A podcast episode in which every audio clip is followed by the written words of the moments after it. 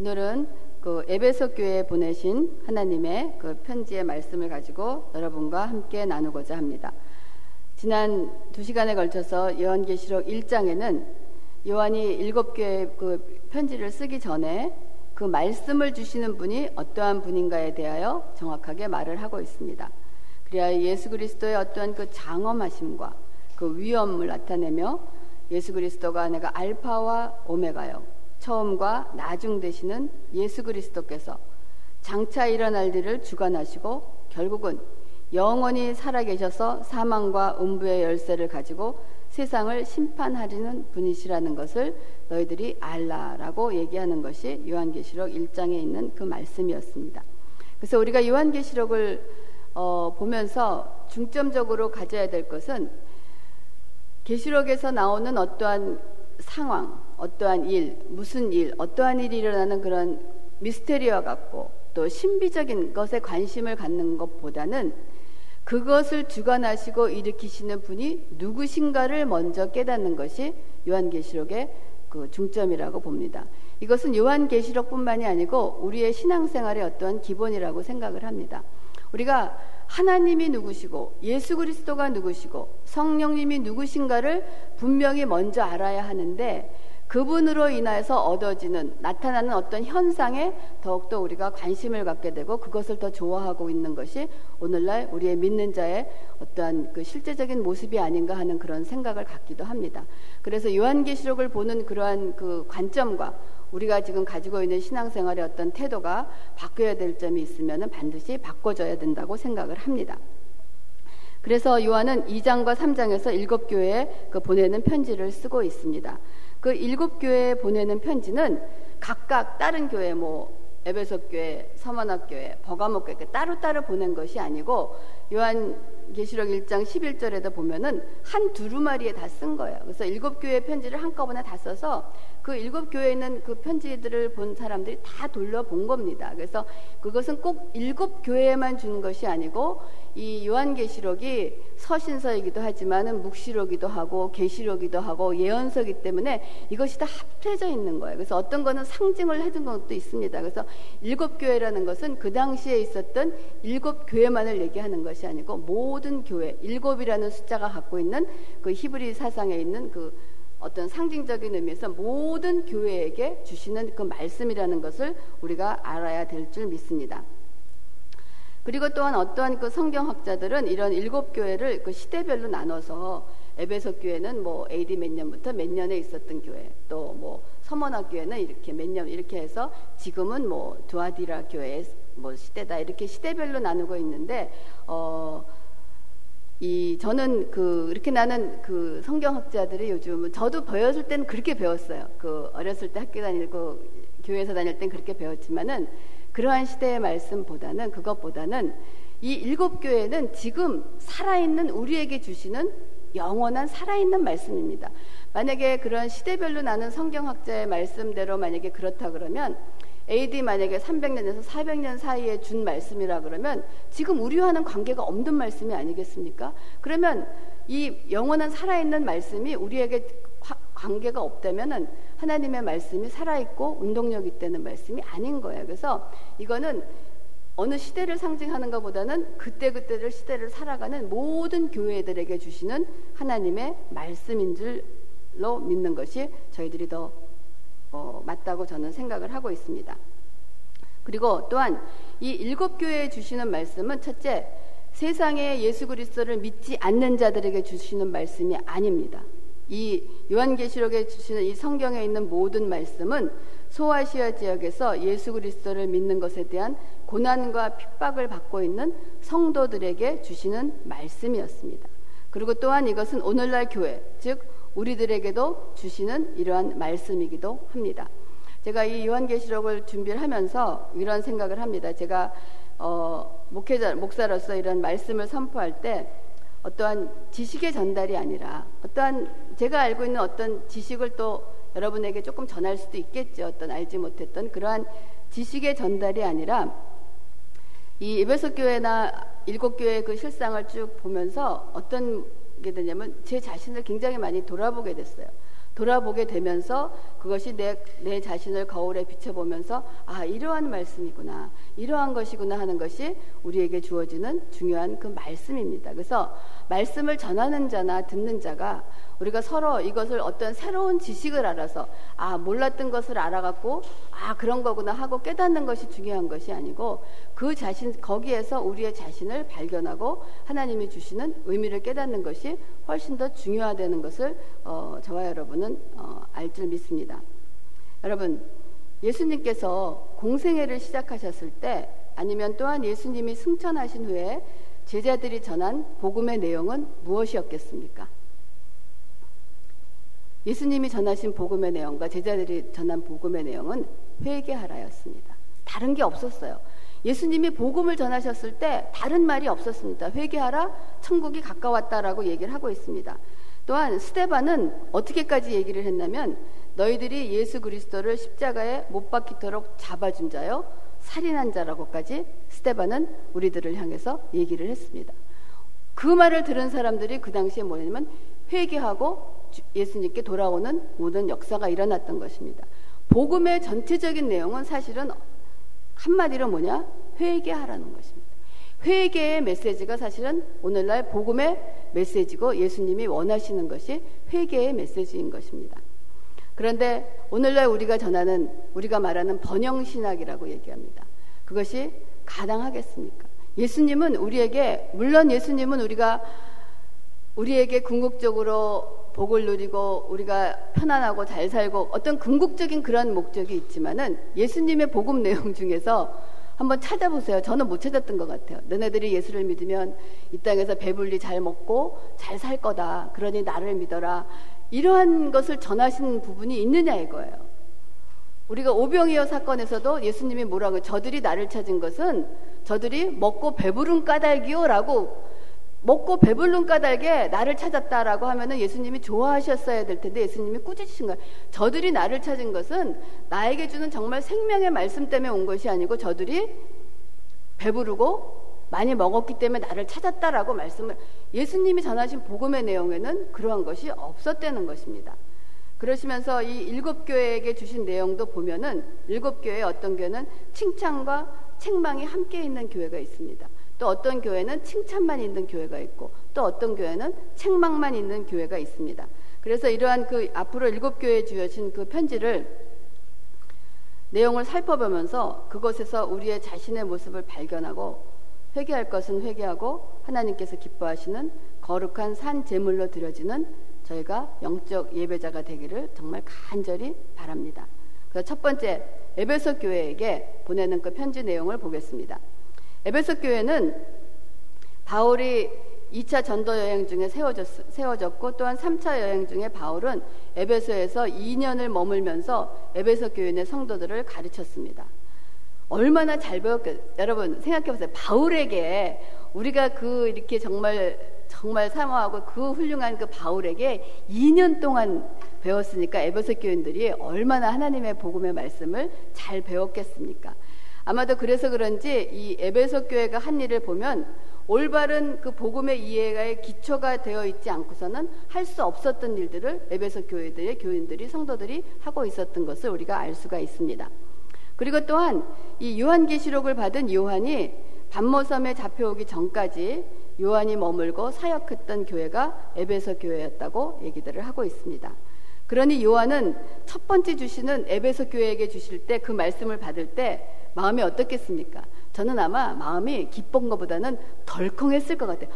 어, 내가 그거에 그래서 가리키기도 했을 텐데 도대체 하나님이 우리에게 무슨 말씀을 주실까라고 하면서 굉장히 가슴이 덜컹 내려앉았었을 것 같습니다. 그래서 이제 그 에베소 교회는 그러한 것을 갖고 있으면서 이 각 교회들에게 보내는 편지말의 첫말에 인사말이 시작이 되고 있습니다. 근데 그 인사말을 일곱 교회 인사말을 쭉 보면은 우리가 요한이 그 1장 계시록 1장 10절 이하부터 예수님의 모습에 대하여 표현했던 상징적인 말들을 사용하고 있습니다. 그 에베소 교회에게는 어떤 것을 표현하고 계시냐면은 지금 오른손에 있는 일곱 뼈를 붙잡고 일곱 금초대 사이로 거느, 거느시는 이가 가라사대라고 얘기하면서 그 예수님이 일곱 교회에 보내는 에베소 교회에다 시작하는 편지의 내용에는 일곱 오른손에 있는 일곱 별을 붙잡고 일곱 금초대 사이를 거느시는 이가 가라사대라고. 그러니까 예수님의 많은 그 모습을 표현한 것은 그분의 어떠한 그 이 특징을 나타내고 있다라고 보시면 됩니다. 근데 에베소 교회에게는 그런 일곱 금초대와 일곱 별을 붙잡고 일곱 금초대로 다니시는 그러한 특징을 가지신 그러한 성격을 가지신 그러한 어떠한 그 의미를 가지신 분이 에베소 교회에다가 편지를 하고 있다라고 얘기를 한 겁니다. 그러면 무슨 뜻이 있겠습니까? 그냥 뭐 예수님이 기분 따라 뭐 여기다 이렇게 이렇게 쓰셨겠습니까? 아닙니다. 분명히 무슨 뜻이 있었기 때문에 그렇게 인사말을 시작을 하셨을 것입니다. 근데 1장 20절에 보면 일곱 별은 일곱 교회의 사자요. 일곱 금초 때는 일곱 교회라고 했습니다. 그래서 제가 지난 시간에 말씀드린 것처럼 오른손에 일고 있는 일곱 뼈를 붙잡고 계시고 일곱 교회의 사자, 즉 일곱 교회의 사자라고 했을 때 여기가 엔젤이라고 얘기를 하고 있습니다. 근데 우리가 지난 시간에 우리 김 목사님 설교를 통해서 여호수아를 통해서 이제 그 엔젤에 대한 그 말씀을 듣지 않으셨습니까? 그래서 여기서 그것을 일곱 교회의 사자라고 얘기했을 때 어, 일곱 교회를 지키는 어떤 엔젤이다라고 하기보다는 일곱 교회의 사자라는 것은 곧 메신저로서 하나님을 믿는 성도 한 사람 한 사람이 하나님의 사자인 것입니다. 그 사람이 누구냐면 하나님의 오른손에 붙잡혀 있다는 것입니다. 그런 것을 붙잡고 있는 이가 지금 우리에게 편지를 하고 계시다는 것입니다. 그래서 저도 이런 설교를 준비하면서 다른 목사님들은 선배 목사님들이나 다른 목사님들은 어떻게 설교하셨나라고 많이 들어보기도 하고 참고를 합니다. 어떤 분의 목사님의 설교는 참 어, 아, 정말 그렇구나 하는 감동적인 것도 있지만 어떤 것들은 또한 어, 이거는 아닌데 하는 그런 부분도 있어요. 근데 우리가 참 잘못하고 해석하고 있는 것이 어떤 목사님이 이거를 일곱 손에 붙잡고 있는 일곱 교회의 사자를 누구로 표현했냐면은 목회자라고 말씀을 하고 계시는 거예요. 물론 여러분 목회자 굉장히 중요합니다.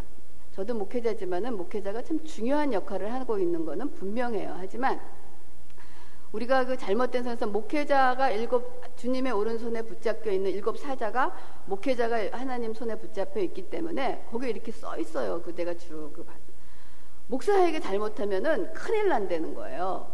그러니까 조심하라고 그렇게 함부로 대들거나 대들지 말라는 거예요. 그러면 여러분 성도들끼리는 성도한테는 잘못하면 괜찮습니까? 아닌 거예요. 그러니까 그러한 사상이 우리도 모르게 자연적으로 우리에게 어떠한 그 목회자와 목사를 참 존경하고 아끼고 사랑해야 되는 것은 서로 사랑해야 되는 것은 맞습니다만은 그런 어떠한 그 이 수직적인 하이라키적인 어떤 권력 형태로 가면서 어떠한 그 두려움의 존재가 되어 어느새 이렇게 두려움의 존재가 되어 버렸어요. 그래서 그 일곱 사자에 붙잡고 있는 것은 목회자가 아닌 우리 모두 모두 한 사람의 성도임을 여러분 잊지 마시기 바랍니다.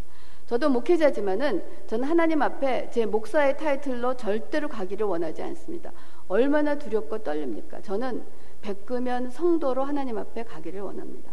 그래서 제가 그런 생각도 해요. 이렇게 어, 혹시 나의 나중에 장례식 할 때 어, 나의 그 이런 누가 장례를 드릴 때고 베끄면 목사. 이, 저는 이렇게 하지 말라 그럴 거예요. 고 베끄면 성도인 거예요. 우리는 하나님 앞에 성도로 가는 거지 우리가 목사요, 장로요, 무슨 권사요, 집사요 이걸로 가는 것이 아니에요. 만약에 그 직급대로 하나님이 오라 그러시면은 저는 그 직급 내놓겠습니다. 그 얼마나 두렵고 떨리는 일입니까? 그 직급은 하나님이 우리를 이 땅에서 필요를 위해서 쓰시는 어떠한 펑션, 어떤 기능품으로 쓰시는 거지, 쓰시는 거지, 그것이 어떠한 그 믿음의 본이 어떠한 높이를 얘기하는 것은 아닙니다. 하지만 그런 타이틀을 가지면 정말 어린 신자들보다 시작하는 신자보다 본이 돼야 되고 모범이 돼야 되는 어떠한 중요한 그런 책임감은 분명히 있을 줄 믿습니다. 그래서 이 다시 말해서 하나님의 자녀와 성도들은 이 하나님의 오른손에 있다는 것을 여기서 지금 말씀해 주시는 거 인사말을 통해서 너희들이 지금 누구인가를 지금 주님이 말씀해 주고 계시는 것입니다. 그래서 하나님의 오른손 안에 있다는 것은 무엇이겠습니까? 이사야 49장 16절에도 내가 너를 내 손바닥에 새겼고라고 돼서 너를 낳아준 부모가 혹시 너를 잊어버릴지라도 나는 너를 내 손바닥에 새겼고 하는 것은 내가 너를 잊지 않겠다라는 것. 손바닥에 새겨져 있다는 것. 또한 오늘 우리가 읽은 교동문 10편 139편에도 거기서도 주의 손이 나를 인도하시며 주의 오른손이 나를 붙드시나이다 라고 말씀을 하고 있습니다. 그래서 전능하신 분의 오른손 안에 있다는 것은 무엇을 얘기합니까? 안전하다는 거예요. 보호하시며 염려하지 말고 두려워하지 말라는 하나님의 그러한 약속입니다. 그러나 참 어리석게도 우리가 이렇게 하나님의 오른손 안에 있음에도 불구하고 우리가 참 두려워할 때가 사실 솔직히 많이 있습니다. 걱정과 근심할 때가 많이 있습니다. 그렇지만 하나님이 내 오른 손바닥에 새겼다는 것은 내가 너를 잊지 아니하고 내가 언제 끝까지 내가 너를 붙들리라는 하나님의 언약의 말씀인 것입니다. 또한 오른손에 있다는 이런 안전하고 보호하고 염려하지 말고 두려워하지 않고 하는 그러한 약속이 있는 반면에 또한 오른손에 있다는 것은 어떠한 것이 있느냐? 네 마음대로 할 수 없다는 거예요. 오른손에 붙들리면은 이미 나는 내 마음대로 할 수 있는 것이 아니고 오른손에 붙들고 계신 분에 따라서 우리가 살아갈 수 있다는 것이기 때문에 우리가 그런 말 하지 않습니까? 누가 조그만 게 까불고 그러면 야, 넌 내 손바닥 위에 있어. 까불지 마. 이런 말 하지 않습니까? 그것처럼 우리가 주님이 우리의 주인 되신 데는 고백인 것입니다. 내가 주님의 오른손 안에 붙들려 있다는 것은 나를 보호하시고 안전하시고 영원한 그날까지 하나님이 나를 분명히 끌고 가신다는 언약도 있지만은 또 한편으로는 이제는 나는 죽었고 아무것도 아니고 오직 나를 붙잡고 계신 그분만이 그분의 마음대로 그분의 뜻대로밖에는 살 수 없다는 나의 신앙의 고백. 오직 주님이 나의 주신 주님이 되시고 주인 되신다는 그 고백의 말씀이 그 인사말에 포함이 되어 있는 것입니다.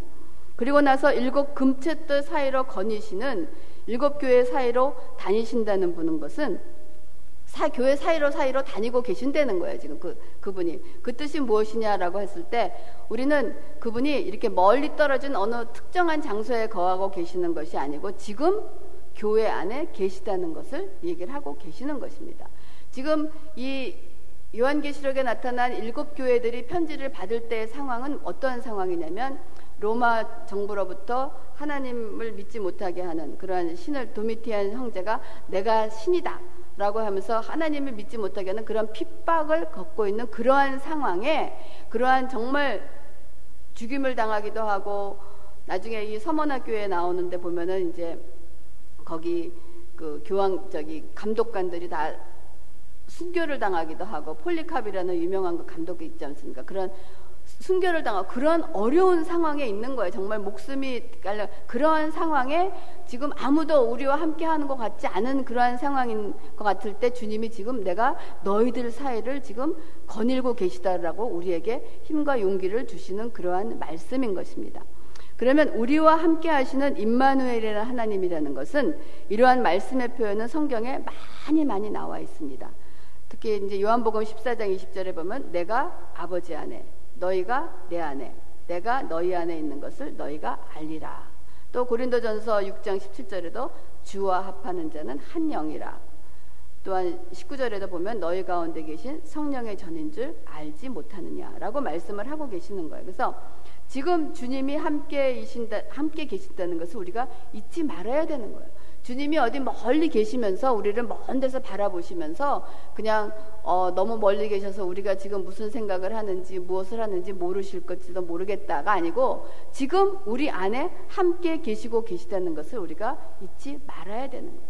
우리가 교회 생활을 하는 지금 에베소 교인들에게 너희들이 지금 힘들고 어렵고 있지만은 내가 너희들은 내 오른손에 있고 내가 너희와 함께 하고 있다는 것을 잊지 말아라는 것이 인사말을 통해서 우리에게 주시는 힘인 것입니다.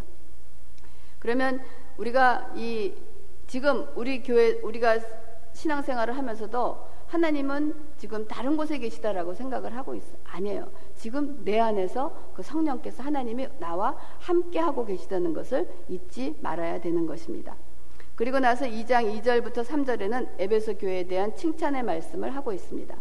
주님께서 에베소 교회가 한 모든 일을 보시고 내가 이러한 일을 한 것을 내가 아노라라고 말씀을 하세요. 그 안 되는 것은 그냥 뭐 내가 누구를 아 안 되는 것이 아니고 정말 하나부터 끝까지 하나도 빼놓지 않고 쫙 안 되는 모습. 누가 그런 말씀하지 않습니까?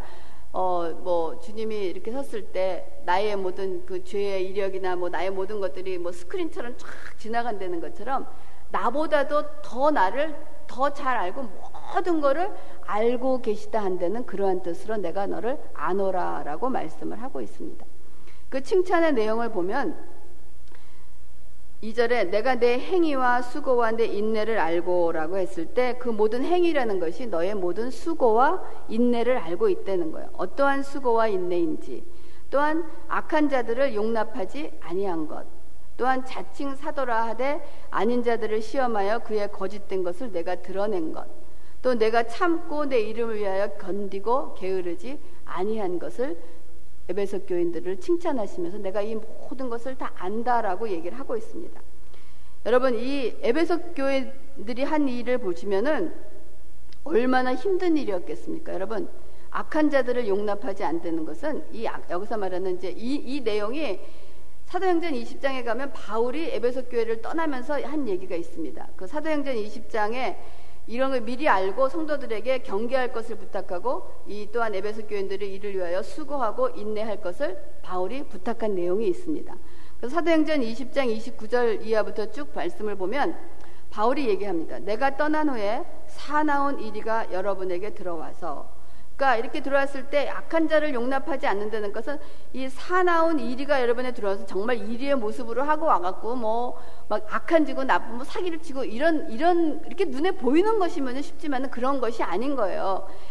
여러분들에 들어와서 그 양떼를 아끼지 아니하며 또한 여러분 중에서도 제자들을 끌어 자기를 따르게 하려고 이런 것이 무엇이냐면은 악한 자들이요 자칭 사도를 하되 시험하여 거짓 것을 나타내는 거짓 사도를 얘기하는 것입니다.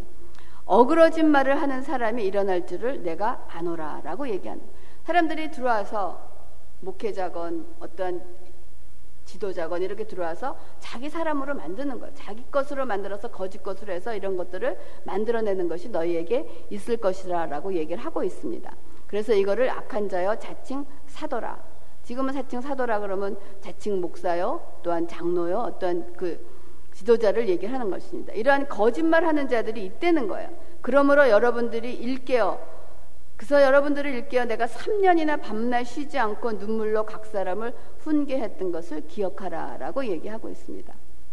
여러분 교회는 이런 악한 자들과 자칭 사도를 하는 것, 또 계속 나가면은 자칭 유대인이라 하나 그는 사단의 회다라고 얘기를 하고 있습니다. 이러한 자들이 들어와서 하는데 바울이 에베소 교인들을 밤낮 3년을 밤낮 쉬지 않고 눈물로 각 시험을 훈계하던 것을 기억하라. 하나님의 말씀을 알지 못하면은 아무리 약한 자가 들어오고 자칭 사다라고 들어와도 우리가 이거를 이겨내고 분별하고 그들과 싸울 힘이 없습니다. 여러분 그래서 말씀을 지식을 배우고 말씀의 지식의 은사가 있어야 되고 성경을 끊임없이 배워야 되고 공부해야 되는 이유가 바로 여기에 있는 것이에요. 그래서 바울이 얘기하지 않소 3년이나 밤낮 쉬지 않고 눈물로 너희들을 기억했던 것을 훈계했던 것을 기억하라. 그러면서 지금 내가 여러분을 주와 및 그 은혜의 말씀에 부탁하노니 그 말씀이 여러분을 능히 든든히 세우사라고 되어 있어요. 우리가 이 말씀이 없으면 우리가 이 들어오는 거짓 선자여 거짓 사도여 이러한 거짓 행위를 하는 것을 분별해낼 수가 없습니다. 그 말씀이 여러분을 능히 든든히 세우사 거룩하게 이심을 입은 자들을 모든 자 가운데서 기업을 잊게 하시리라라고 하시면서 바울이 에베소 교인들에게 부탁한 말씀이었습니다. 이 에베소 교인들은 아마 말씀에 서 있어서 이러한 일을 해냈던 사람들이에요. 그래서 또 바울은 계속해서 내가 아무의 은이나 금이나 의복을 탐하지 아니하였고 여러분이 아는 바와 같이 이 손으로 나와 내 동생, 동행들이 쓰는 것을 충당하여 범사에 여러분에게 모본을 보여준 바와 같이 그러니까 바울은 자비량으로 그 목회를 했던 것을 보여주는 거예요. 거 본을 보여준 것 같이 수고하여 에베소 교인들에게 수고하여 약한 사람들을 돕고 또 주께서 친히 말씀하신 바 주는 것이 받는 것보다 복이 있다 하심을 기억할지라라고 얘기하면서 사도행전을 통하여 우리가 에베소 교인들이 어떠한 일이 있었으며 어떠한 일을 했는가를 우리가 알 수 있었던 것입니다. 그러면서 주님께서는 계속 칭 그러면서 너의 칭찬을 하시면서 그다음에는 책망할 내용이 있는 거예요. 그러니까 우리가 칭찬을 받은 내용을 보면서 우리가 아 우리도 이렇게 우리가 이것으로 칭찬을 받는 일을 해야 되는 것은 우리가 이 일을 끊임없이 해야 되겠구나 하는 것을 여러분 잊지 마시기 바랍니다. 그래서 우리가 말씀에 서서 에베소 교인들이 그 당시 했던 것처럼 지금도 지금은 더욱더 에베소 교인 에베소 교인들보다 더욱더 이 혼란한 시대를 살아갈 때 우리에게 절대적으로 필요한 일이라고 생각을 합니다. 그러면서 또한 이 에베소 교인들이 책망받은 일이 있어요. 책망할 내용이 있다라고 얘기하시면서 모든 수고와 인내와 견디고 게으르지 않은 것이 이런 것을 칭찬하시고 난 다음에 책망할 것이 있다라고 얘기하시면서 무엇이냐 너희 처음 사랑을 버렸느니라라고 말씀을 하셔요. 이 처음 사랑이 무엇이었겠습니까? 제가 이것을 어, 이 말씀을 생각하면서 제 자신을 굉장히 비추어 봤을 때 저도 여기서 걸리지 않은 부분이 없더라고요. 저도 딱 걸리더라고요. 제가 이 나의 첫사랑이 어디였을까라고 생각을 했을 때 제가 이, 이 앞에 했던 그 바울이 얘기 아니 예수님께서 에베소 교인들에게 했던 모든 수고와 인내와 견디고 게으르지 않은 이러한 모든 것들을 한 적이 있었습니다. 정말 근데 그 이 자체가 어떤 수고나 인내나 뭐 견디고 고통이라고 생각해 본 적이 없어요. 이 자체가 너무 즐겁고 흥분되고 무엇을 바라서 하는 것이 아니고 그저 그냥 감사함으로 했던 그 시절이 있었습니다. 그래서 이 주님을 향한 나의 처음의 사랑이 어디서 시작됐을까? 내가 이 일을 이렇게 감사함으로 했을 수 있었던 시절, 이것이 무엇이 나의 힘이었을까라고 생각했을 때 그 순간이 어디였냐면 내가 죄인임을 깨닫고 하나님을 앞에 바로 서지 못하고 죄인인 자리를 깨닫고 그 죄인인 자리에서 하나님의 은혜를 받았다는 것을 깨달았던 순간이 제가 하나님을 향한 순수한 첫사랑의 어떤 그 마음이었던 것을 제가 기억할 수가 있었습니다. 그러면서 그 시절에 제가 하나님을 믿는다고 교회를 다니면서도 하나님을 바로 알지 못하고 지냈던 세월에 대한 그 회개의 눈물이 굉장히 터져 나왔던 그 순간이 있었습니다. 그때 제가 막 기도할 때면서 다른 소리를 하지 못했어요. 그냥 아버지만밖에 외칠 수가 없었어요. 그냥 아버지, 아버지 하면서 외쳤던 그 순간이 바로 제가 예수님을 향한 저의 그 처음 사랑의 처음 자리였던 것을 제가 기억을 할 수가 있었습니다. 그래서 여기서 보면 어디서 떨어지는지를 생각하라라고 주님은 말씀하고 계십니다. 그래서 이 주님은 에베소 교인들에게 너의 처음 사랑을 버렸다라고 책망하시면서 책망으로 끝나는 것이 아니고 우리에게 뭐냐? 처방전을 주고 계십니다. 어디서 떨어졌는지를 생각하고 회개하여 처음 행위를 가져라라고 말씀을 하십니다. 그럼 어디서라는 것입니다. 나의 처음의 사랑은 어디서 떨어졌는가 봤더니 제가 봤더니 처음 사랑은 나는 의가 없, 나의 나라는 자체가 없는 거야.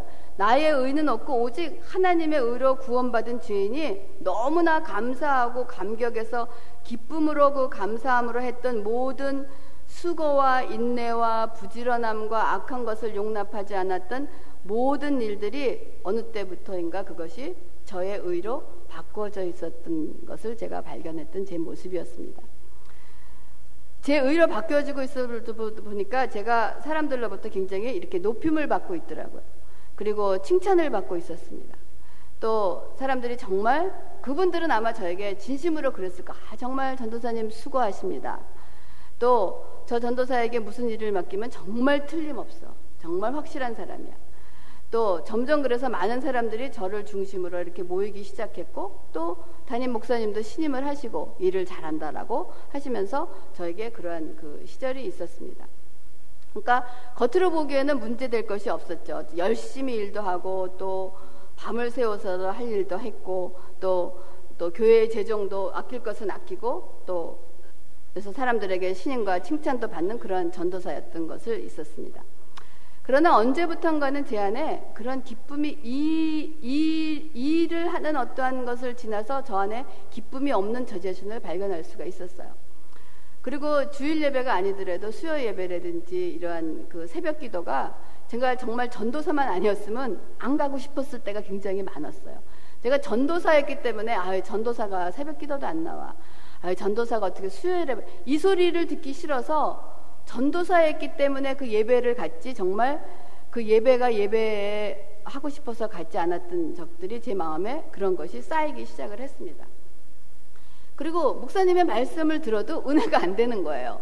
그래서 이제 성도들은 나오면서 하 전도사님 오늘 목사님 말씀이 너무 은혜로웠어요. 참 은혜스럽지요. 그러는데 제가 아니요라고 대답할 수는 없잖아요. 그러니까 뭐 아 그러셨어요. 네 이렇게 성도들이 얘기한 대답은 했지만 제 마음에는 사실은 은혜도 없었고 정말 기쁨도 없었고 정말 지루한 그러한 시간이었습니다. 근데 그것을 어디에다가 그 떨어놓을 수가 있겠습니까? 그래서 그러한 그 첫, 그것이 저도 몰랐죠. 그게 첫사랑을 잊어버린 것이고 어떠한 내 의가 모든 것을 잃어버린 그러한 상태였을 때, 제 자신이 이제 더 이상 그 겉으로 보기에는 잘 포장이 되어 있는 사람이었지만은 속으로는 더 이상 견딜 수가 없는 제 자신이었습니다. 그래서 제가 하나님 이제 저 죽겠습니다. 겉으로 보기에는 멀쩡하고 아니 사람들의 눈에는 어쩌면 더 훌륭한 믿음을 가진 책임 있는 사역자로 보이지만 하나님 저는 죽어가고 있습니다. 하는 부르짖음이 제 안에서 일어나기 시작을 했습니다. 그 하나님의 사랑에 감격해서 감사함으로 시작했던 모든 수고와 인내가 어느 순간 그 일 자체가 어떠한 신앙의 잣대가 되어버린 것입니다. 그 순간 제가 하던 모든 일을 놓을 수밖에 없었습니다. 하나님께서 하시, 하나님께서 함께 하시지 않는 모든 사역과 그 수고와 인내가 무슨 소용이 있겠습니까? 제가 이러한 생활을 계속하다가는 겉으로는 근사할지 모르지만 훗날 주님이 주님 앞에 제가 섰을 때 나는 내가 도무지 내가 누구인지 모른다라는 말씀을 들을 수 있다는 그러한 두려운 생각이 저에게 들어오기 시작을 했습니다. 솔직히 그 당시에 그런 일을 하면서 칭찬과 이런 걸 받으면 제 마음에 어떠한 생각이 있었으면은 나 아니면 누가 이렇게 할 수 있을까? 나 아니면 안 돼 하는 그 마음이 제 안에 있었습니다. 사람들이 아 잘하지 그렇게 얘기하면 아 아닙니다 하나님이 다 해주시는 거죠라고는 말로는 하지만은 제 마음에 무엇이 있었느냐 나 아니면 안 돼. 나 아니면 누가 할 수 있겠어. 나만이 이런 일을 할 수 있고 나니까 이렇게 할 수 있다는 그러한 생각이 제 안에 있었던 거예요. 그것이 바로 하나님 앞에 죄였으며 그것을 회개할 것이 처음 사랑과 처음 사랑을 잃어버린 저였던 것이었습니다.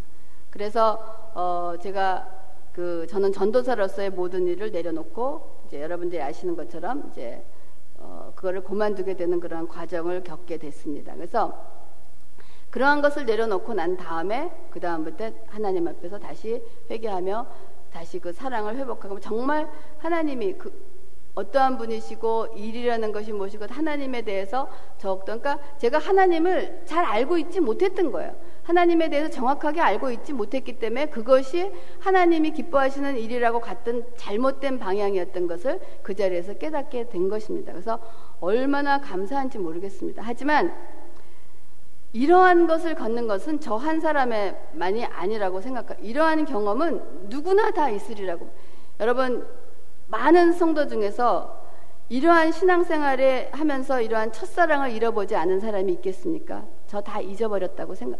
근데 첫사랑을 잃어버리는 것이 문제가 아니고 주님은 거기에서 돌이키고 회개하는 것을 우리에게 주신 것입니다.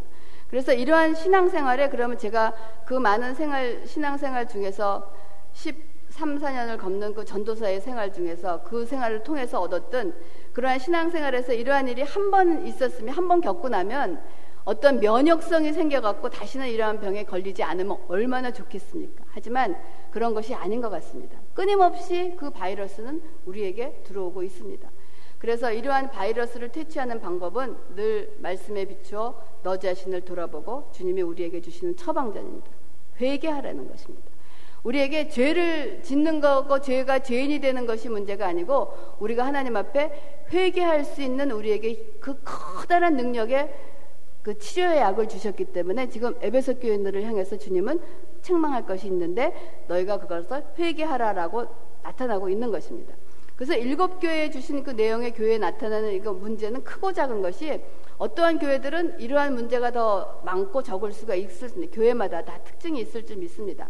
하지만 교회도 교회지만은 하나님을 믿는 우리 자신 하나하나가 지금 이 일곱 교회에 있는 문제점을 우리가 다 가지고 있다는 것을 우리가 용납하시기 바랍니다. 그리고 나서 우리를 돌아보고 우리 가운데서 회개할 것은 회개할 수 있는 우리가 되기를 바랍니다. 그래서 앞으로 이런 일곱 교회의 편지를 함께 묵상해 가면서 정말 어지러운 이 세상을 가운데서 다시 한번 심각하게 우리 자신을 돌아보는 시간이 되기를 정말 간절히 여러분에게 바랍니다. 그리고 나서 이 에베소 교인들에게 주시는 이 말씀이 지금 살아있는 이 자리에 있는 우리에게 주시는 복된 말씀인 것입니다. 처음 사랑을 잃어버리지 않은 신앙인은 없을 것입니다. 지금 잃어버린 처음 사랑을, 처음 행위를 가질 수 있도록 회개의 자리로 내려갈 수 있는 저와 여러분이 되기를 원합니다. 그러시면서 만약 회개하지 않으면 주님은 말씀하십니다. 내가 내게 가서 내 촛대를 그 자리에서 옮기리라 말씀하십니다. 말씀으로 서 있던 그 에베소 교회 악한 자들과 거짓 사도들을 막아내고 수고와 인내를 아끼지 않았던 에베소 교회는 지금 찾아볼 수가 없습니다.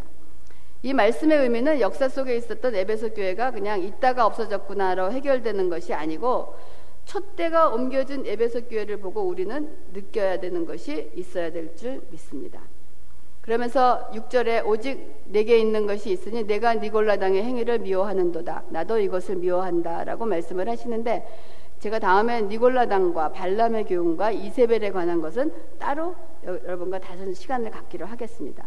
그러시면서 마지막 절에 귀 있는 자는 성령이 교회에게 하시는 말씀을 들을지어다 이기는 그에게는 내가 하나님의 낙원에 있는 생명나무의 열매를 주어 먹게 하리라 라고 말씀을 하고 계십니다. 이기는 자에게 주시는 것. 또 우리가 일곱 교회의 인사말도 주님의 어떠한 특징의 다 표현으로 주셨지만은 나중에 일곱 교회에다 주시는 이기는 자에게 주시는 복도 다 다른 표현으로 되어 있습니다. 다 다른 표현이지만은 생명나무의 열매를 죽게 한다. 또 너를 둘째 사망으로부터 내가 너를 보호할 것이다. 내가 너의 그 흰 돌을 줄 것이다. 이런 다 무엇이냐면은 그것은 결국은 말은 다르지만은 우리에게 주시는 영생의 구원의 약속인 것입니다. 주님이 우리에게 결국 궁극적으로 주시기를 원하는 우리에게 이기는 자에게 주시는 원하는 상급은 무엇이냐? 하나님의 영원한 구원의 생명을 우리에게 주시기 원하신다는 것이 일곱 교회 편지들에게 주시는 결론이며 우리에게 주시는 축복의 말씀인 줄 믿습니다. 그래서 우리가 이 에베소 교회를 주신 그 편지를 보면서 우리 안에 있는 잘하는 것, 잘하는 것은 더욱더 힘을 써서 더 잘하는 자가 되고 우리가 책망받은 것이 반드시 우리에게 있는 것입니다. 그 책망받은 것을 우리가 돌이켜서 우리가 첫사랑과 처음 행위를 회복하고 우리가 회개해서 주님이 주시는 복된 말씀을 받는 저와 여러분이 되기를 주님의 이름으로 축원합니다. 기도하겠습니다.